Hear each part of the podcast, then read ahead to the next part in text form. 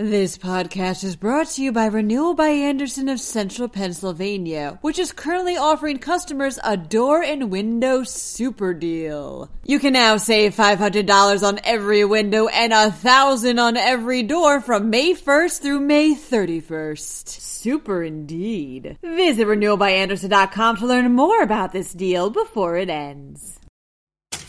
A federal judge rejects the governor's request for a stay on a pandemic restrictions ruling. Meanwhile, Pennsylvania Senator Pat Toomey announces his plans to vote on President Trump's replacement for Justice Ruth Bader Ginsburg. Pennsylvania launches its own website to replace healthcare.gov, and a Pennsylvania city announces its plans for a reverse holiday parade. I'm Julia Hatmaker, and you're listening to Today in PA.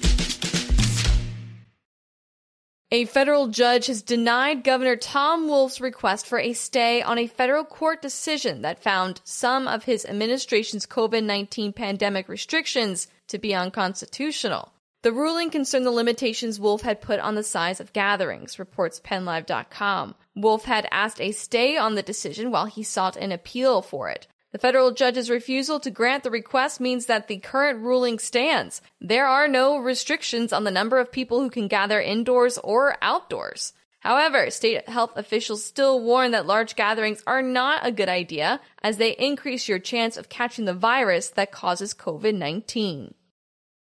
Pennsylvania's senators are divided on whether or not President Donald Trump should decide on a replacement for Supreme Court Justice Ruth Bader Ginsburg before the November election, reports PennLive.com. Senator Bob Casey, a Democrat, has asked the Senate to wait until after the election to vote on a replacement. Senator Pat Toomey, a Republican, announced his plans to vote on Trump's nominee. Toomey had opposed the nomination of Merrick Garland to the court in 2016 as it was an election year. He clarified that this situation was different from then as the White House and the Senate are both controlled by Republicans, whereas in 2016 the two were controlled by different parties. He felt that because power was divided in 2016, the voters should weigh in. Since that isn't the case this year, he said he planned to vote for Trump's nominee.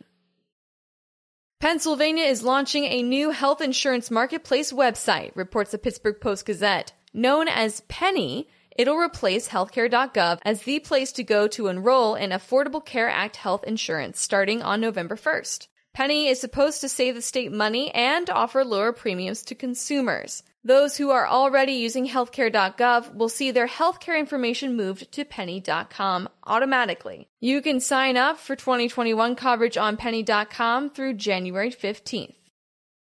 COVID 19 is causing some towns to get creative when it comes to their usual holiday festivities. Case in point, Harrisburg is hosting a reverse holiday parade this year, where the parade participant stays stationary and it's the audience that drives by them. Held on November 21st, starting at 10 a.m., the parade will take place on City Island. Those attending will not be allowed to leave their car, but they will be able to see a variety of bands, characters, and floats as they drive on by. The first 150 cars will be given a special goodie bag of candy. You can learn more at harrisburgpa.gov slash holiday parade. And that's all for today's news. Thank you so much for tuning in. As always, check out pennlive.com for the latest news about Pennsylvania. I'm Julia Hatmaker, and I'll be back tomorrow morning with another episode of Today in PA. Thanks so much for listening, and have a wonderful Wednesday.